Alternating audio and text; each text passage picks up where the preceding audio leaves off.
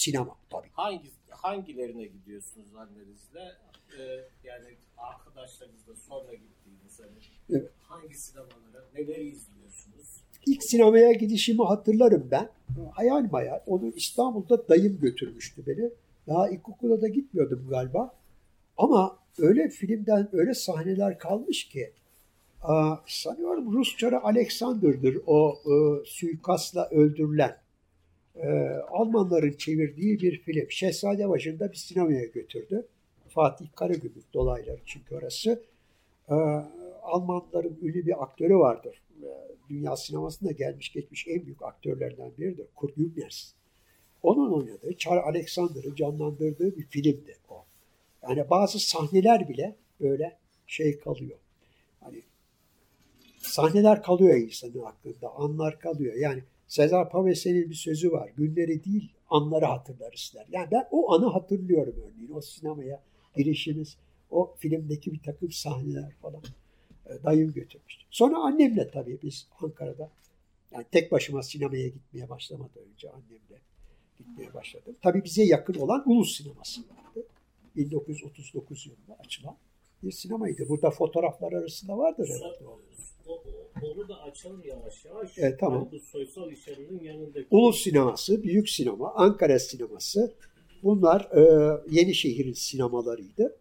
E, 1950'li yıllarda, 60'lı yıllarda. Tabii Cebeci'de sinemalar vardı. İşte İnci Sineması vardı, Cebeci Sineması vardı. Bahçeli Evler'in güzel bir sineması vardı, renkli sinema. 1966'da yandı, kül oldu. E, şimdi orada Türk Telekom'un bir binası vardır. E, Ulus'taki sinemalara çok fazla gitmezdik. Ulus'ta biraz alışveriş için çıkılırdı. Yenişehir'de bulunamayan şeyler için gidilirdi ama oradaki ulus sinemalarına uğradı. Çok uğramazdım ben yani gitmezdim. Evet mesela burada var. Evet. Buradan göreceğiz arkadaşlar orada. Soysal apartmanı. Evet. bu tarafa dönemiyorum. Ee, Ama bakıyorum. Şimdi bakın e, Kızılay'da şimdi yapı kredinin bulunduğu e, yer sol taraf. Önünde metronun yeri var biliyorsunuz. Şimdi orası bakın eski fotoğrafta park yeri. Sağ tarafta bu tarafta e, şey var. E, şimdiki Soysal Han var. Ziya Gökalp Caddesi'nden söz ediyoruz tabii. E, ama fotoğrafın çekildiği yıllarda Ankara'nın o caddesinin adı Kazım Paşa, Kazım Özalp Caddesi'dir. Ee, Ulus sineması da hemen e, zemin kat. Evet orası. Orası. İnşa halinde demek ki bu 38 yılının falan sonlarına doğru. Çünkü bu Kızılay'daki Ragıp Soysal'a ait olan arsa evet e, bu kısım iki parçalı bir apartmandır bu. İlk önce sol taraftaki yapıldı. Orası yapıldı. 36'da orası bitti. 38'in 39'un başında da bu taraf bitti. İki parça. İlk önce bu bunun şeyi de e, e, e, Bekir İhsan Ünal'dır. Bekir İhsan Ünal'ın zaten bulvarda çok apartmanı vardır. Ökmen Apartmanı, Ercan Apartmanı, tabii bunların hiçbiri yok bugün. Kınacı Apartmanı, e, Soysal Apartmanı da onudur. Ulus Sineması Yenişehir'in ilk sinemasıdır. Çok güzel bir sinemaydı. Hatta kapandığında bile 1967 yılının sonuna doğru kapandı. Yaz mevsiminden sonra. Ee, benim şemalarımı çıkarttın. Evet, Evet, ben biraz şemayla çalışırım böyle. Şimdi çünkü Haritalar. şeye geldik. Yani Atatürk bulvarında çok apartmanı vardır deyince Evet. benim hemen oraya. Bu e, Turat Sanger'in e, defterinden bir sayfa. E, Atatürk bulvarını çalışıyor bir süredir. E, aslında yani çalışma e, metodu şöyle diyebilir miyim? Hani e, hiç zorunda değil. Bunları yapmak zorunda olmadığı için e, işte bir gün oturup bunu çiziyor. Ondan sonra bir apartmana bakıyor. Sonra hani bunun üzerinden bir süre geçiyor. Sonra diğerine e, dönüyor. Yaptığı işle yazdıklarıyla arasındaki yani ilişki bir zorunluluk ilişkisi olmadığından hani biraz böyle aylaklık aslında geçmiş. Emeklilik. Geçmişe gidip yolculuk Evet, o yol e, ve e, ortaya böyle e, özenli işler çıkıyor. Şimdi ben şurada- her şey böyle kare, kare kareli Evet. karedeki satırları atlamaz yani. Şey yapayım bakın. Bu biraz karışık gibi görünür. Gazi Bulvarı demişim yukarıda. ben. Gazi Bulvarı ne? Gazi Bulvarı iki havuz arası olan caddemiz. Bulvarımız. Bulvar sözü ilk defa Yenişehir'de iki havuz arasına girmiş ve kullanılmıştır. 1929 yılında. Şimdi Atatürk Bulvarı'nın bir parçası. İki havuz arası diyorum. Bu havuzlar neler? Birisi Sıhhiye Vekaleti'nin önündeki havuz ki bugün yerinde değil. Ee, İzmir Caddesi'nde duran havuzdur. Birisi de Kızılay Meydanı'nda duran havuzdur ki o da oradan kaldırılmıştır. Şimdi CER modelde üst tarafı yok. Orada duran havuzdur. Büyük havuz odur. Küçük havuz gelir. Şimdi burada bu iki havuz arasında 54 numara, bu 1960'lı yıllarda yapılan Ordu evidir yalnız. Asıl 56 numarayı alalım biz. 56 numaradan böyle gidiyoruz. Ordu evinden başlıyoruz. Geçiyoruz. E, Kızılay Genel Müdürlüğü yani ki bugünkü AVM'nin bulunduğu yerdeki e, 96 numaraya geliyoruz. Bu bugünkü Kızılay Mahallesi'nin e, bulvar tarafındaki yüzü. E, bu numaralar 1930'lu yıllarda neyse bugün de aynıdır. Yani numaralarda bir atlama değişme yoktur. Yalnız 1940'lı 50'li yıllarda Ankara'da numaralandırma sistematiğinde bir değişiklik yapıldı. O da şudur. E, örneğin burada var mı? Ha, mesela bakın burada 86 numara Ökmen Apartmanı demiştim. Mümtaz Ökmen Bey'in apartmanı. Üstünde de bir 162 numarası var. Bir ara 162 numara olarak almış. Neden almış? Çünkü Atatürk Bulvarı'nı başlayıp Ulus'tan, Ulus Meydanı'ndan Çankaya doğru uzarken bu eski örneğin 86 numara üzerinde apartmanda yer alan bir takım mekanlara da iş yerlerine de numara verilmiş. Dolayısıyla 86 olmamış Ökmen apartmanı 162 olmuş ama orada belki 164, 165, 100, çift çift gidiyoruz. 166 örneğin iki tane altında dükkan varsa onlara da on numara verilmiş. O yüzden bu numaralar böyle birdenbire çoğalıvermiş. Fakat 60'lı yıllarda bu numaradan vazgeçiliyor. Tekrar eski numara sistemine dönülüyor. Onun için dedim ki 30'lu yıllardaki numaralarla bugünkü numaralar birbirini döner. Örneğin orada e, bir öncekine tekrar gidelim. E, şurada e, Zafer Apartmanı demişim. Altında Koç Apartmanı diyorum. Y 1933 yılı diyorum. Numara 58 diyorum. Ama bakın daha önce, daha sonra 78 numara da verilmiş, 136 numara da verilmiş onlara. Bugün yine 58 numara. Ve adı oranın Zaferhan şimdi. Ee, böyle bir şeyi var. Niye Zafer Apartmanı? Zafer Meydanı'ndan almış adını. Bu, bu, bulvara çıkmışken biraz yürüyelim. E yürüyelim pek. Ee, yani şimdi buradan hani e, önemsediğiniz bir apartman var mı? Mesela Orhan Veli'nin sık sık gidip geldiği O karşı tarafta. Şimdi bakın burada Zafer Apartmanı. Bugün Divan Pastanesi'nin bulunduğu yer Zaferhan.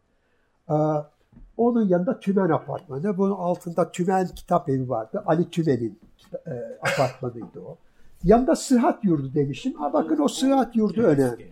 Evet. O çok daha eski. Yani e, Yansen planından önce orada yapılmış olan yapılardan birisidir orası. Şeyin e, e, Rıfat Ertüz'ün Sıhhat Yurdu e, dur orası. Sabahattin Ali'nin dayısı. Hatta Sabahattin Ali Ankara'ya geldiğinde orada kalmışlığı da var. Evet. O işte Sıhhat Apartmanı. Rıfat Ertüz'ün fotoğrafı da olmalı lazım. Var. Evet. Rıfat Ertüz'ün doktor. Fakat sonra 32 yılında bu e, sıhhat yurdu şeye taşındı. Anafartalar Caddesi'nde e, Çocuk Esirgeme Kurumu e, kira apartmanının üst katına taşındı falan. Evet o geçelim oradan örneğin. Şimdi e, şöyle de söyleyeyim bakın ben şu ordu evinden Kızılay'a ya da aşağı tarafta Yüksel Palas'tan Soysal Apartmanı'na kadar çocukken yürürken bilemiyorum o kadar uzun gelirdi ki o mesafe bana. O kadar. Oysa bir tarafta işte 14 apartman var, öbür tarafta 16 apartman var. Ama gerçekten çok uzun bir mesafe gibi gelirdi bana. Bugün oradan geçerken o telaşlı kalabalığın arasına katılıp birdenbire geçip gidiveriyorum ben orada. Hep uzun. Evet. Ee, yaşam çok değişiyor. İnsanlar çok değişiyor. Kültür değişiyor. Yani o kent kültürü, kenti, kentin kültürünü oluşturan bütün unsurlar kayboluyor. Yeni unsurlar devreye giriyor. O pastanelerin hangisi var? Yok. O sinemaların hangisi var? Yok. O tiyatronun hangisi var? Yok. Kitap evi var mı? Yok. Ne var? Simit Sarayı var. Yahut da işportacılar var. Değil mi? Çok farklı. Bu Atatürk Bulvarı'nın ulus cihetine doğru gitti. Aynı. Öbür tarafa doğru uzadı yine aynı. Kent çok değişiyor. Kent değişirken işte bunları da unutuyoruz. Ben bunları unutmayalım diye yapmaya çalışıyorum. Yani bir tarafa kaydetmeye çalışıyorum. Örneğin şimdi orada yürüyoruz. Evet. evet. Pastane deyince hemen ben... Ha, Kutlu Pastanesi'ne geliyoruz. Örneğin şimdi kaç numaraydı o? İzmir Caddesi'nin başı. İşte mühendis Ragıp Bey'in kira evi demişim ben oraya. 74 numara. Ragıp Devres. Bu çok önemli bir kişidir. Varlıklı da bir insandır. Arkeolog Jale İnan vardır. Bunların akrabasıdır. Ee, bu 60'lı yıllardaki Sile kazılarının finansörü de bu kişidir. Ragıp Devres Bey'dir. Devres ailesi yaşıyor. İstanbul'da tabi Ragıp Bey değil. Ee,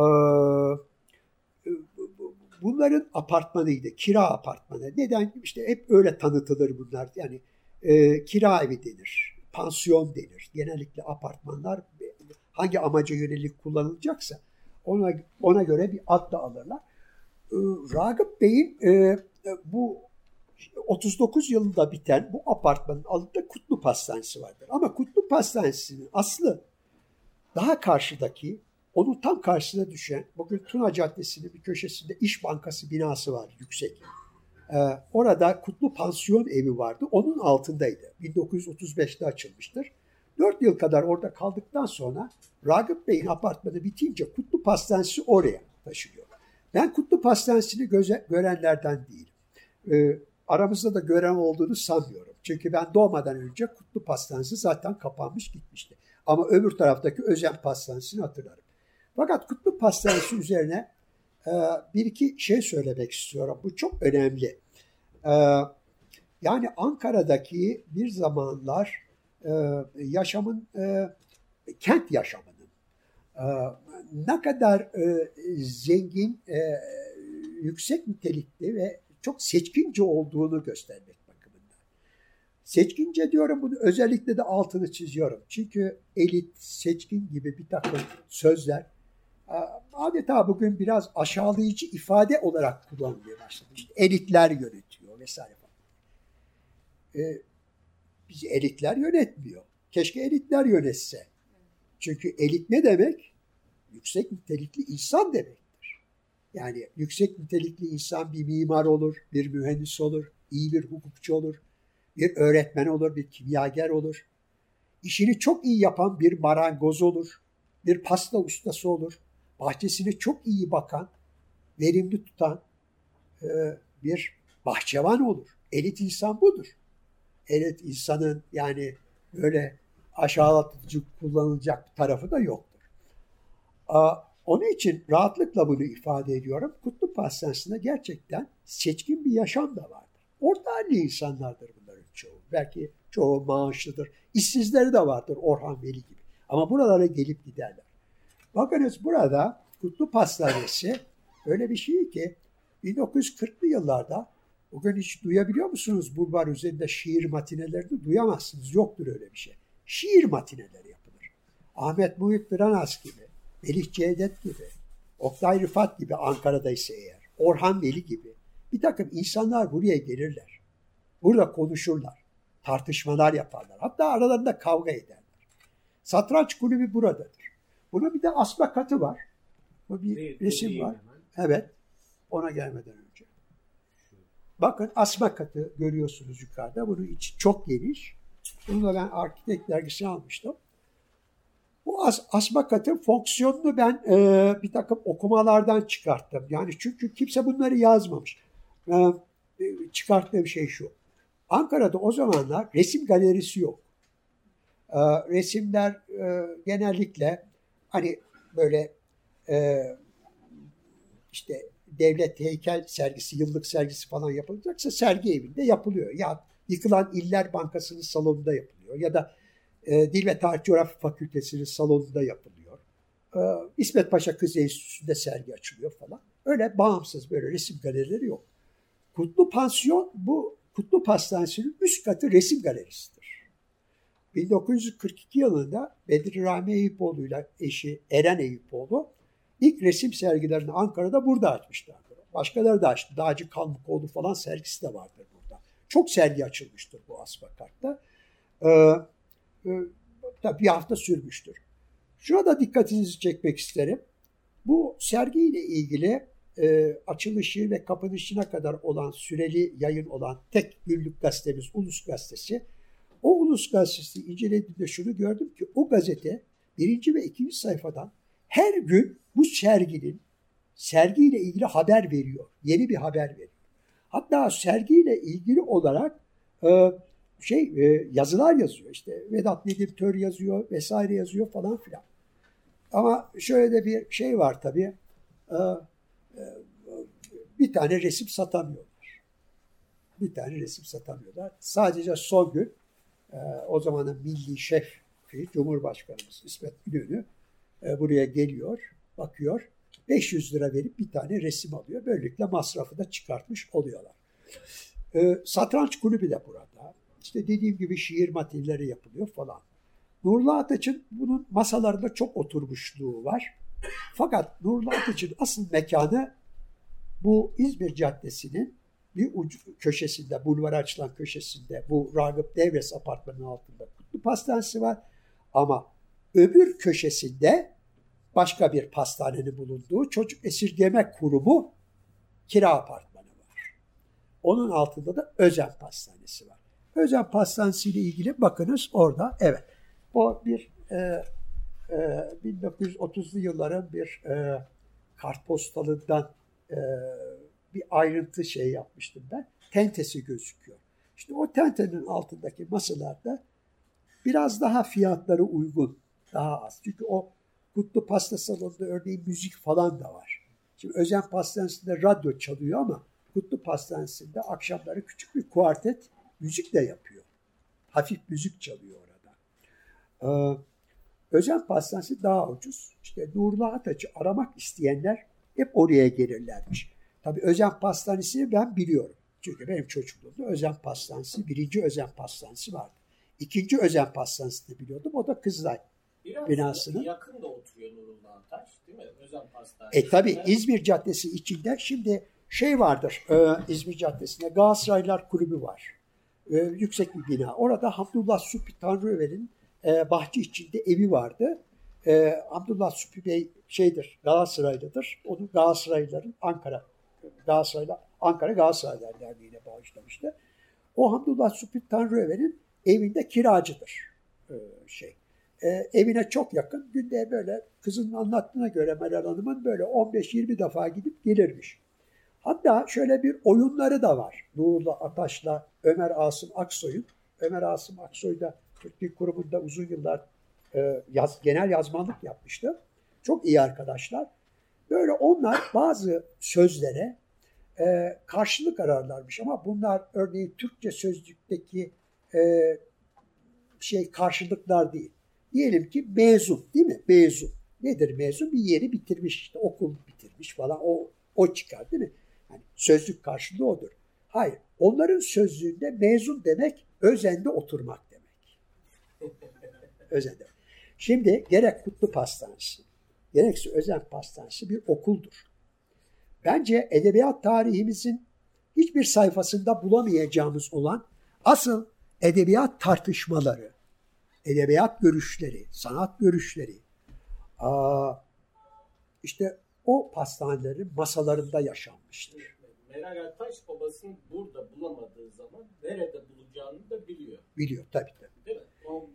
Her gelen Nurlu Ataç Bey'i orada ararmış. Çünkü Nurlu Ataç Bey Ankara'da hani İstanbul'daki bir kısa bir süre süren Perte Emniyal'deki şeyini saymazsak, öğretmenliği saymazsak hep Ankara'da kalmış bir adamdır. Burada bir haksızlığı düzeltmek istiyorum tabii Nurullah Ataç hakkında. Nurullah Ataç'a biraz yüklenirler çok fazla. İşte e, tek parti döneminin işte sanat kültür ideologu falan. O ne derse o oluyordu bilmem falan filan. Özellikle bizim rahmetli Atilla abide de vardı bu. Atilla İlhan'da da vardı. O bir şey vardır. Şimdi e, canım Nurullah Ataç öyle düşünebilir. Başkası da başka türlü düşünebilir. Aslında ideolog olma e, sevdasını birisine bağlamak istiyorsak o bence CHP'nin tek parti döneminde Suud Kemal Yetkin olmalıdır. Nurullah Ataç olmamalı. Çünkü Nurullah Ataç çok bağımsız bir adam. Ve nasıl bir ideologtur ki bu el üstünde tutulan adam ay sonunu zor getirir. Zor getirir. Bir öğretmen maaşı vardır. Hep sıkıntı içerisindedir. Kira evindedir. Ve oradan da zorla çıkar gider. Tamam mı? Ee, onu demek istiyorum. Yani öyle bir şey yoktur. Ee, yani politbüro üyesi gibi falan tanımlanıyor. Hiç ilgisi yok. Yani böyle CHP'liği falan da yok üstelik onun. Şimdi e, orada bulamayınca hani şurada. Nerede? Nait Hanım'ın evinde buluyor. E tabi Nait Hanım. Ama karşı tarafa geçmemiz gerekiyor şimdi. Şuraya. Evet. Şimdi e, orada evinin oradan başlayıp Kızılay'a kadar geldik. Kızılay Mahallesi. Şimdi bu da benim bir e, Cumhuriyet Mahallesi çalışmam. Çünkü bulvarın o yüzü de Cumhuriyet Mahallesi'dir. Bugün Gazi Bulvarı'nın öbür yazı. Şimdi orada da ne yapıyoruz? Evet kalktık. Siye mekanında bakın şurada. Küçük havuz hemen önünde. Şurada bizim bugünkü Hitit kursumuz var. Evet. İsmet Paşa Caddesi yani Mithat Paşa Caddesi Kocatepe'ye doğru uzuyor. 51 numara Yüksel Palas. Bugün ayakta duran yapılardan birisidir. Oradan başlayıp geliyor böyle ve 93 numaraya kadar Ragıp Soysal apartmanına kadar geliyor. Ha, bu arada şunu da söyleyeyim. Bulvara çıktığımızda bizim 1980 öncesi diyebileceğimiz e, hafızamıza tekrar yerli yerine oturtarak yerleştirebileceğimiz yapı sayısı çok azaldı. İşte bunlardan bir tanesi Yüksel Palas.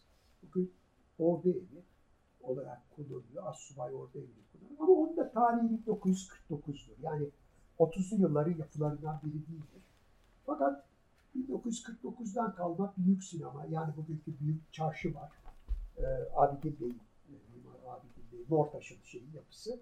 Onun yanında da 1951'de inşaatı biten büyük apartman vardır ama o numarasını şeyden alır. Ihlamur sokak tarafından alır. 8 numaradır o. Ee, onlar duruyor. Bir de bu tarafta evet e, Safiye Soysal İşhanı duruyor. Orada Safiye Soysal apartmanıdır. Ragıp Bey'in eşinin adıdır. Ee, bir de o yapı duruyor. Öbür tarafta da eski Toygar apartmanı duruyor. Yani şimdiki Kocabeyoğlu Pasajı dediğimiz yer. Ee, bir de ordu evi ama bozulmuş haliyle tabii. Çünkü üstüne kat çıkılmıştır onun. O 30'lu yıllardan kalma bir yapı. Fazla yani bulvarın şu şemayı, eski fotoğrafları anımsatabilecek e, bir e, görüntüsü kalmadı bugün. Ha Nurlu Ataç Bey karşı kaldırıma geçiyor değil mi? Evet. evet. Şu görüntüyü de göstereyim de. Ya, dur ben burada bir şey okuyacağım ya. Getirdim de yanımda. Okuyayım mı? Lütfen. Tamam. Buranın adı neydi? Sönmez Apartmanı değil mi? Tabii. Tabii. Ama ilk Sönmez Apartmanı 94 numarada çocuklar. Talas Sönmez'in apartmanı. Bulvarda. O da. Onu da söyleyeyim. İkinci Özen Pastanesi'nin altında bulunduğu bir apartmandır. O da yıkıldı tabii. Şimdi evet. Şimdi burada ben bir mektup parçası okumak istiyorum aslında. Bir mektuptan bir alıntı.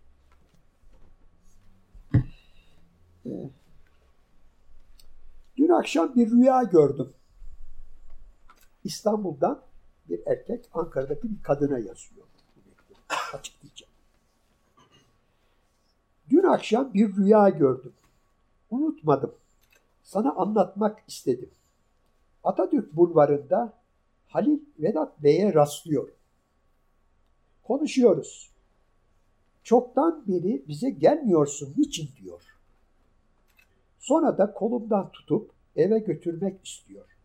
Yolda seninle aramdaki münasebete dair bazı şeyler söylüyor. Yalnız tam ne olduğunu hatırlamıyorum. Fakat umumiyetle muhabbetli bir konuşma. Nihayet sizin eve geliyoruz. Kapıyı sen açıyorsun. Beni görmüyorsun. Yalnız kocanı görüyorsun. Görünce de uzanıp dudaklarından öpüyorsun. O anda ne kadar üzüldüğünü bilmezsin Nahit. Derken içeriye gidiyoruz. Seninle ben arkada kalıyoruz. İşte o zaman bana sarılıyorsun.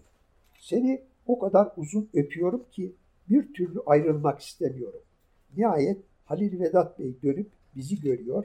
İşte bir gayri tabiilik olduğunu uykuda bile fark etmiş olmalıyım ki uyandım. Mektubundan bir parça Orhan Veli'nin Nait Hanım'a yazdı. Şimdi Nait Hanım'a yazdığı mektup. Buradaki kadın Nait Hanım. Zaten adını veriyor. Halil Vedat Fıratlı Nait Hanım'ın boşandığı eşi. Sonra Arif Damar'la evlendi. Yazan da tabii Orhan Veli. Atatürk Bulvarı'nda yürüyor. Bir eve geliyorlar değil mi? İşte şu apartmana geliyorlar. Nait Hanım bu. Ant apartmanına geliyorlar. Bugün yıkıldı. Ant İşhanı vardır yerinde. Ant apartmanın fotoğrafı da var burada. Arayalım mı? Arayalım. Tamam. Dört numaralı dairede oturuyor Nait Hanım ailesi. Aa, Şimdi pastaneler var, kitap evleri var. Bunlar önemli mahfiller, buluşma noktaları. İnsanlar orada bulunuyorlar, toplanıyorlar, tartışıyorlar, kavga ediyorlar. Meyhaneler var, lokantalar var. Ama evler de var. Bazı daireler var. Örneğin Sabahattin e, Eyüpoğlu Ankara'dayken talim terbiyede onun e, yeşil apartmanı var. Aa, apartmanın adı yeşil apartmanıdır. E, birisi de Nait Hanım. Evet. Şurada göstereyim. Bu 1950 yılları bir kartpostalı. Çetin Bey'in kartpostalı bu. E, Gökçe Atan'ın. Bakın. Geldik. Şimdi, evet. Ah, Şu. evet. Dört numaralı dairesinde oturuyor. Bu genel apartmanı. Bu Kutlu Pansiyon evi. İlk Kutlu Pastanesi bunun altında açılmıştır. Galatasaraylar Kulübü falan da orada şu anda. Şurada yıkılan o şey, e, işçi sigortaları apartmanıdır. 53 yapımıdır o. O onun altında işte o ünlü piknik vardı. Altta Sanat Sevenler Derneği vardı. Bekir Restoran vardı. İşte e, Gazeteciler Cemiyeti'nin lokali bulunurdu falan. E, böyle bir şey. Şimdi o da yok tabii. Altında Simit Sarayı var şimdi pikniği bulunduğu yerde. E, evet, genel apartmanı. Evet. Şimdi buradan Bu da foto apartmanı. Foto, foto apartmanı. tabii- Foto apartmanı. O da önemli. E, Uğur bizi iyi bilir. Kemal Işıksel Üstad'ın e, apartmanı. Foto apartmanı. Şimdi foto işhanıdır orası da. Evet. Evet işte o apartmana geliyor. Yani rüyasında gördüğü, e, anlattığı o apartman. Orada kapıyı açıyor. Dört numaralı dairenin kapısında. Oraya giriyor. İşte orası e, Tanpınar'dan Sabahattin Eyüpoğlu'na, Orhan Veli'den efendim Samet Ağol'una varıncaya kadar hikayecilerin, şairlerin, yoltucuların, e, ressamların uğrak yeri. Bir şey vardır o Fransız edebiyat salonları vardır. Ba- Bazı kadınlar vardır. Çok ünlü edebiyatçılarla, felsefecilerle yakın. Tıpkı o şeyler gibi, salonlar gibi bir edebiyat salonu vardır yani o şeyde. E, bana. Evet. Şimdi e, şöyle e, bilgilendirme yapayım hani bu e, sohbet ne zaman bitecek e, cuma Yorulmasın şey. inşallah. Evet şimdi 90 dakikayı ben futbolu sevdiğim için severim. Dolayısıyla son 20 dakikaya girmiş bulunuyoruz. Hani e, ara vermek onun için bence e, bütün insicamı bozacaktır. E, izninizle hani hemen bu e, 90. dakika bittikten sonra Turan Bey buradan ayrılmaz. Dolayısıyla soru sormak isteyenler bence birebir Turan Bey ile tanışıp sorularını sorabilirler. Hani ben bu 20 dakikayı e, gene hani Pedro karşılıklı sohbet olarak yürütmek istiyorum izninizi alarak. E, şimdi Nait Hanım'dan e, biraz geriye zıplayalım istiyorum çünkü e, Nait Hanım'ın tek aşığı Orhan Veli değil. E, sizin e, aslında ben Turan Tanger'in e, peşine bu elimde tuttuğum kitapla düştüm. 130 sayfalık bir kitap bu Taş Mektep.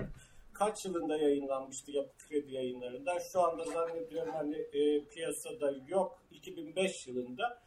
E, bu 130 sayfalık kitap alınca tabii bizde böyle tarih işte kitapla ilgili ilişki, e, ilişkimiz kitap dediğin şöyle hani tuğla gibi olacak gibi e, bir ön yargımız var. E, bu 130 sayfalık kitap okumaya başladığımda şunu hatırlıyorum. E, tek bir bina, bina da yok. Aslında bu Kaan'ın bu dönem 3 yıldır yaptığı işlerle de ilgili kayıp, bu sene kaybetmek üzerine e, işte e, konferanslar e, oluyor. Burada hani bina yok. Değil mi? Üzerine yazdığınız bina artık e, Ankara'da e, bulunmuyor. Bir yıkılmış binanın o binanın içinden hani bir şehrin tarihine açılıyorsunuz.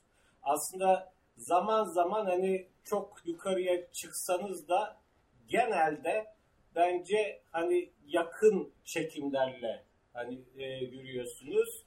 E, ve e, şöyle de bir özelliği var. Gözümüzün önündeki kaynaklar bunları bakarsınız değil mi? Yani anılar, gazetelerdeki e, küçük parçalar gözümüzün önünde ama nedir o ulaşmadığımız, ulaşmayı düşünmediğimiz hani kaynaklardan e, bunları taş mektep özelinde hani bir araya getiriyorsunuz ve e, böyle 19. yüzyılın sonundan hani 50'lere bir Ankara tarihi çıkıyor ama taş mektep özel bir mektep e, öğrencileri ve öğretmenlerin bakımından e, Nail Hanım'ın hani aşıklarından birisi de burada. Değil mi? Tabii. Eşi, eş, Sakallı Celal. Ha Sakallı Celal orada tabii. Sakallı Celal e, Cumhuriyet dönemi Ankara'sında e, Osmanlı döneminde de burada öğretmenlik yaptı ama Cumhuriyet dönemi Ankara'sında Taş Mektep'te yani Ankara Erkek Lisesi'nde müdürlük yaptı. E, Hamdullah Supi Tanrıöver'in e, şeyi dönemidir o. Cumhuriyet demeyelim. E, yok Cumhuriyet tabii tabii. Hamdullah Supi Tanrıöver e, şey yapmıştı, bakanlık yapmıştı. Evet Milli Eğitim Bakanlığı yapmıştı. İşte o yıllarda Sakallı Celal de burada müdür ve Fransızca öğretmeni kendisi.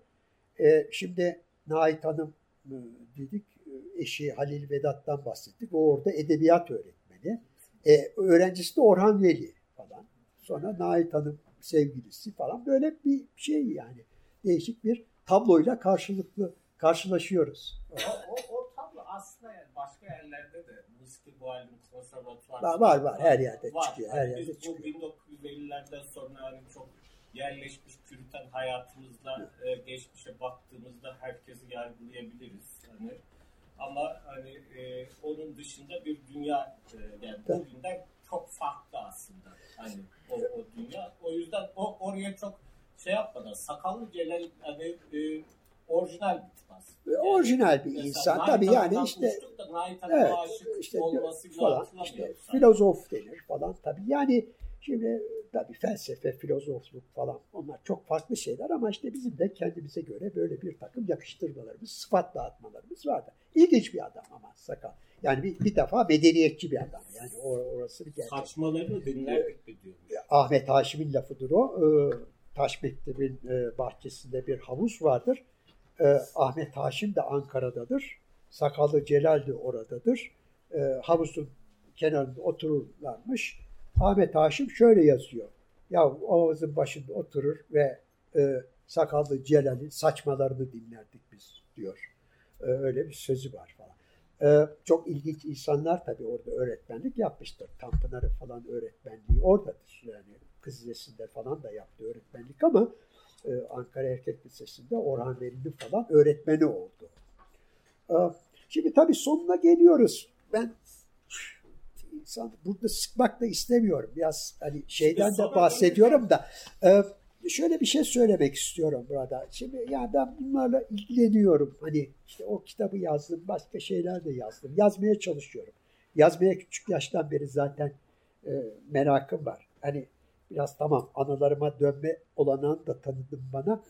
E, bilmem e, benim için çok önemlidir o, onu söyleyeyim. E, ben tabii babamın çalıştığı gazeteye gidip gelirim. İlkokul birinci, ikinci sınıftayım, üçüncü sınıftayım. Gidip geliyorum.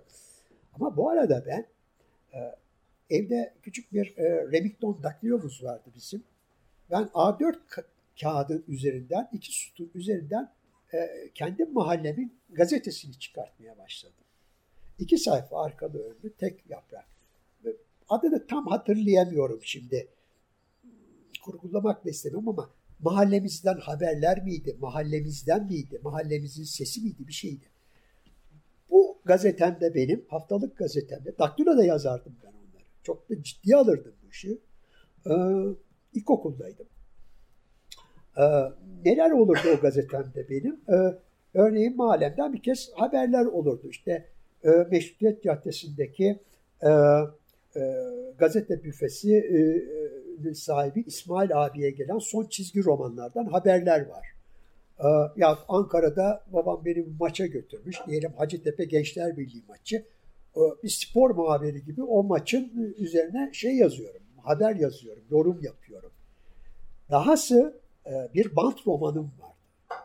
E, demin bir şeyden söz ettim. Tarık Edip'in İyi Gün yayınlarından. Bu eski klasiklerin e, çocuklar için hazırlanmış özetleri. E, bunlardan biri de Defoe'nun ünlü Robinson Crusoe'si. Ben onu tabii aslında okumadan önce o özetten okudum. Şimdi o bana bir ilham verdi ve gazetede ben bir bant roman çizmeye başladım kendim. E, e, biraz daha eskilere gidip e, onlardan mı gördüm de alıntıladım bilemiyorum. John Ahmet'in serüvenleriydi. E, John Ahmet de e, John Ahmet John değil İngilizce yazıyor. John diye böyle şey yapıyoruz. Türkçeleştirerek. John Ahmet e, gemisi batar bir ıssız adaya düşer. E, işte orada yaşar. Bu Robinson Crusoe'den mühem işte 9 yaşındaki bir çocuğun icat ettiği bir çizgi roman. E, bunlar vardı yani gazetemde. Ama bir tane bile nüsha bugün elimde yok. Keşke bir tane saklayabileydim. Bunların hepsi kaybolup gitti. Ee, insanların anıları, başkalarına ait anılarla biriktirildiğinde e, e, bütün bunlardan çok büyük bir hikaye çıkıyor. Tarih de zaten bu hikayenin kendisi. Üzerine yapılan yorumlar, geliştirilen teoriler işin başka bir basamağıdır. Ama tarih büyük bir hikayedir. Hepimizin anılarının, tanımadığımız insanların anılarını sahiplenerek, onları kayda geçirerek hatta bazı yazılarımızda, kitaplarımızda yaptığımız gibi bütün bunların bütünü bir şeydir. Ben böyle bir alt tarih okuması yapmaya gayret etmişimdir hep. Şimdi hani genel olarak siz hani ben söyledim orada hani bitirmeye dair ama daha 10 dakika var. 10 dakika çok uzun futbolda biliyorsunuz. Evet. Ee, siz hani bitirmeye... Ama Galatasaray atamadı Maç 10 bitti dakikada bir- yani gol. Evet, maç bitti demeden hani e, e, duymadan bitirmeyeceğiz. Tamam, Hazırlanmayacağız. E, küçük bir şey yapalım. Hani e, nasıl bu edebiyattan e, faydalanıyorsunuz? Bunu e, bir, biz şimdi Turan Bey'le zaman zaman telefonlaşıyoruz. E, son zamanlarda adını anmayalım. Bir çalışmadan dolayı şakalaşıyoruz. İşte o kitapta var mı? O görmüş mü? Yok görmemiş. Ya da işte senin bu romandan haberin var mı? Bu romanda Ankara'nın şu kısmı şöyle geçiyor. Neydi? Falan. Rüzgarı romanını görmemiş. Görmemiş mi? Görmemiş. Bilmiyorum. Evet, bu Mükerrem Kamil Su'yu bilmiyor. Hocam Mükerrem Kamil Su unutulur mu? Hocamız orada oturuyor. Ki- Kimin için diye Şahap Sıtkı'nın bir romanı var. Ee, şimdi Şahap Sıtkı'nın bu romanı hani, e, İstanbul'da başlayıp daha sonra Ankara'da bitiyor. Muhtemelen hani hem kendi anıları hem başkalarının anılarından e, çok faydalanmış hani kurduğu hani karakter e, işte İstanbul'da şairlerle e, oturuyor, aylaklık ediyor. 1951'de tutuklanıyor, sonra işsiz kalıyor. Ankara'ya e, gö- gönderiliyor, Ankara'ya e, göç ediyor yaşamak için. E, ve burada da işte bazı e, insanlarla karşılaşıyor, bazı meyhanelere gidiyor ve en sonunda bir e, kadınla tanışıp onunla hani romantik bir ilişkisi başlıyor. onu da hani e, bir akşam yemeğine götürecek. Ben hani romandan okuyayım. Roman kurmacayı okuyayım. Siz kurmacadaki gerçekten bahsedin. Tamam. Tamam. Arkadaşlar bana sık sık üç nal diye bir yerden söz açtılar. Hiç gittiniz mi efendim? Genç kadın dudaklarını büzdü. Hayır dedi ben sadece adını duydum. Beraber arayalım mı? Bilmem. Orman çiftliği mağazasının arkasındaymış. Heykelin yanından yukarı doğru yürüdüler. Yeni sinemanın giriş yeri kalabalıktı. Sinema Bekir'e bu kahramanımızın adı hastayı hasta dediğinde hani e, buradaki kadının e, eşi. Ama sormaya dili var mı? Çiftlik mağazasının yanı başındaki kahvenin aralığında sandığının bütün sarı yerleri tertemiz, tertemiz parlatmış bir boyacıdan üç nalı sordular. Boyacı daracık sokağa gösterdi. İkisinin de tabii halleri en küçük bir imaya izin vermiyordu. Üç nalın alçak kapısından girdiler. Bekir'in burnuna İstanbul kıyı meyhanelerinin rutubet kokusu geldi. Evet. Üç nal. Şinasi Baray'ın yeri. E, Sarı Şinasi'nin. E, Taş Mektebin trampetçisi e, Sarı Şinasi'dir. Orhan Veli'nin Oktay Rıfat'ın sınıf arkadaşıdır o. Hatta bir ünlü Melih Cevdet'in o fotoğraf şiirinde de e, Şinasi, bir de Şinasi diye adı geçer biliyorsunuz. E, dördünün zaten bir fotoğrafı da vardır Zafer Parkı'nın önünde.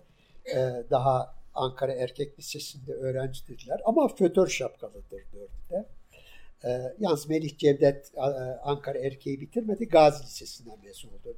Onlardan bir sınıf küçük zaten. O oradan ayrılıp Gazi Lisesi'ne gidiyor. Şimdi Sinasi Baray ilginç bir adam. E, Meteoroloji Umum Müdürlüğü falan da yaptı. E, kendisi Demokrat Parti döneminde. E, dededen kalma bir evet Şu fotoğraf. Evet evet fotoğraf şiirinin bulunduğu. Evet. Bu fotoğraf. Orhan Veli, Şinasi, Oktay Rıfat ve Melih Cevdet. Soldan sağa. Şuradan şuraya. Şinasi ikinci. Şinasi çok güzelmiş bu şiire. Niye bir de Şinasi? Siz yani hepinizin adı var orada. Bir de Şinasi. Yani Şinasi de gelmiş bizim aramıza oturmuş gibi falan. Şimdi e, Şinasi dededen kalma bir e, şeyi var. E, bu e, şey vardır ya hmm, Hacı Bayram'a giden yolda sağ tarafta beyaz bir yapı vardır. Ulus Oteli diye geçiyor şimdi evet, biliyorsunuz. Evet onun yanındaki sokak. O sokakta sol tarafta tabii yıkılmış olan bir dede evinde o üç nalı açmış. Hatta açılışından bir iki gün önce de e, oraya şey gelmiş. Melih Cevdet yazar anılarında Orhan Veli gelmiş. Orada hafif de gündüzden biraz içkili şöyle biraz da şey orada bir direk var ona yaslanmış falan. Şinasi'nin e, babaannesi de görmüş onu bakmış bakmış biz demiş e, eskiden merkebi oraya bağlardık demiş. Yani Orhan Veli'ye bir de merkeplik sıfatını yakıştırmış. Ee, Şinasi e, bu e, bildikleri tabii bu 1946 yılında açılmış bir meyhane. Buraya gelmeyen yok ki hangi birini sayalım zaten. Yani İstanbul'dan gelenler de mutlaka üç nola uğruyorlar. Şurada çok güzel anlatıyor. Bir orayı. E. Şahapskı zaten oranın müdavimlerinden olan bir kişi. Evet. Bir, bir basamakla inilen daha alçak bir yerin duvarına muntazam kesilmiş yerleri bir hizada odunlar yığılmıştı. Hı hı. Bu odunların hemen üstünde usta ellerden çıktığı ilk bakışta belli olan tahta kaşıklar gibi çoraplar asılmıştı. İlk salonu birbirinden ayıran kemerli kapının ortasında bir film feneral sönük isli duruyordu. Oturdukları masanın salona düşen duvar, e, duvar oturdukları masanın salona düşen duvarda Karagöz, Hacivat, Lorella Hardy çiftleri vardı. Düşmemek için sokak fenerine yapışan bir sarhoşun cebinden tüfek dikçiği halinde içki şişesi fırlamıştı. İçki şişelerinden bir dünya haritası uzun bir masanın arkasını kaplıyor. Böyle O fotoğrafta var mı? Bir tane sana fotoğraf gönderdim. İstemiştim de bir şeyler. Ee, Şimdi içinden evet onu ben Al. 50'li yıllardaki bir dergiden alınmadır. O işte o ahşap şey var ya odunlar falan filan sözü de o yığılmış odunlar falan. O fotoğrafta gözükür. Orada gözükür. Yani o fotoğraf da e, şimdi bu satırları okurken nasıl bir şey canlandırırız? Hele elimizde bir fotoğraf varsa sanki biz de oradaymışız gibi bir duyguya kapılıp gidiveriyoruz. O yüzden bir yazıcının, ben kendime yazıcı derim, yazar demem. Yani yazar olmak başka bir şey. Bir yazıcının yapması gereken bir şeylerden biri de şu, yani yazacağı konuyla ilgili olarak. Ee, ben öyle yapıyorum. Yani o kitabımda da öyle. Benim kaynak israf etme lüksüm yok. Her şey kaynaktır benim için. Yani orada bir kağıt parçası bırakılmıştır bir köşeye. O benim işime yarayabilir. Ya bir fotoğraftır. Ya bir plak kabıdır. Ya bir sinema afişidir. Ya bir romandır, bir şiirdir, bir şudur, budur falan filan. Yani her şey kaynaktır. Ama neyi yazacaksan ona uygun o kaynağı işte sütüp çıkartmak, orada bir bileşime gitmek gerekiyor. Ee, Bu üç dalın bir defteri var. Yani o defter, defter, o defter, o defter e, benim e, e, Volkan burada, Volkan söylemişti bana. E, sanıyorum Hürriyet Gazetesi'nden çalışan bir muhabirin elindeymiş. Yani gelenlerin hani değil mi? Evet, o evet. günle ilgili evet. e, hoş anekdotlar. Karpiç'inki bende 3 nalınki başkasında. 5 numarada mıydı? Hangisi? 3 nal maddesi. Vallahi dörtte miydi? Epey yazdım. Üç nala da epey orada yer verdim ben.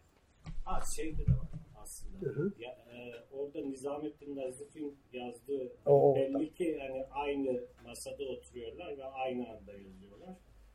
Hani şöyle hızla orayı bulayım. Çünkü... Nizamettin Nazif de oraya uğramıştır. Tanpınar da gelmiştir. Ee, ne bileyim e, Çallı İbrahim de oradadır. Üç nala uğramayan yok ki. Evet. İzzet Mevlid Devrim'le beraber yazıyorlar. Gayet aslında şey güzel gidiyor.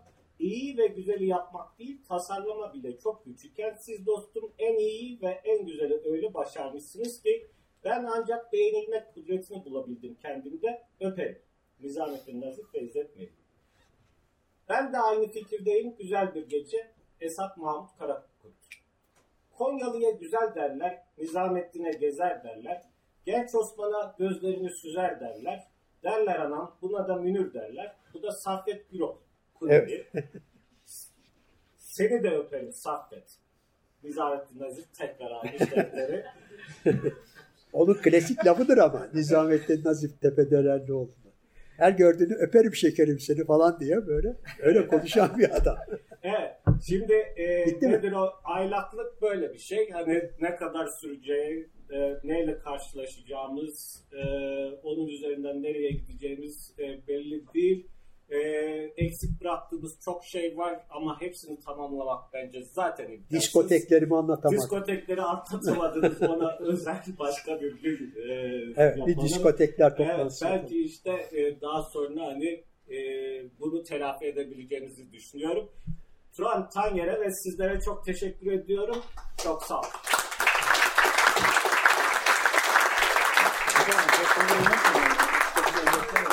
Efendim? 3 dakika uzatma var. Öyle mi? 3-4 dakika uzatma verdiniz mi? Valla var sistemi orada. var sistemi. O zaman şu e, yani buradan bir şey dinletebiliyor muyum? Madem 3-4 dakika uzatma verdin hani onu aslında e, Turan Bey'e ben şunu sordum. Turan Taner o 17 17 18 19 18 19. E, yaşlarındayken hani e, bu 1966'da kendisi söyledi. Ben bilmiyorum hani e, Ankara'daki e, diskotek açılıyor buralara gitmeye başlıyor. Gitmek bir yana hani buralarda diz jokeylik yapmaya başlıyor arkadaşlarıyla beraber. Ee, dün onu sordum. Peki dedim şimdi e, hangi parçaları arka arkaya çalacaksınız? Murat Meriç yani e, Murat profesyonel ama pro, şimdi. Profesyonel ama siz de e, Yesterday Aa, e, şimdi sonra hani şimdi ama, aslında jokeylik öyle bir şey ki yani şimdi diskotek müziği çok farklı bir şeydir tabii. Şimdi benim müzik zevkim farklıydı da e, ama e, ben kendi müzik zevkimi fazla yansıtamıyorum. Çünkü o zaman o müşteri orada kalmaz, çeker, gider. E, patron da kızar. Şimdi efendim jokeylik de şöyle oldu. Zaten bir macera o. E, Orhan Sağcı vardı. E, TRT'de, UKV'de 3. kanal üzerinden müzik programları yapardı. Bizden yaşça büyüktür. Bu baskın oranların sınıfındandır siyasaldan. O Gazanfer diskotekte falan filan Gazanfer diskotek vardı. O diskotelik yapıyor. Fakat şimdi Kızılay'da Ziya Gökalp Caddesi'nde o Şaziyem Çarşısı vardı. Orada Modern Palas vardı. 1952'de açılmıştır o. Onun bir bodrum katı vardı. 1966 yılında o bodrum katı çok küçük bir yerde. Orası diskotek haline getirildi. Şimdi diskotekler üzerine 2-3 cümle hemen başa dönüp ekleme vereyim. İlk diskotekler işte Amerika'da mı çıktı, Almanya'da mı çıktı onun tartışması da vardır. Ee, işte 1960'a falan tarihlendirilir. Ama 1965 falan yılında o ilk defa bir İstanbul'da bir diskotek açıldı. Türkiye'de ilk diskotek oradadır. İşte diskotek dediğimiz yer bir kabin vardır. O kabin içerisinde iki tane pikabınız vardır. İşte biri bitmeye yakın çalar o, öbürünü hemen plağa koyarsınız. İşte pistte dans edenler vardır. Biraz işte hızlı parçalar çalarsınız. Sonra yavaş parçalarsınız.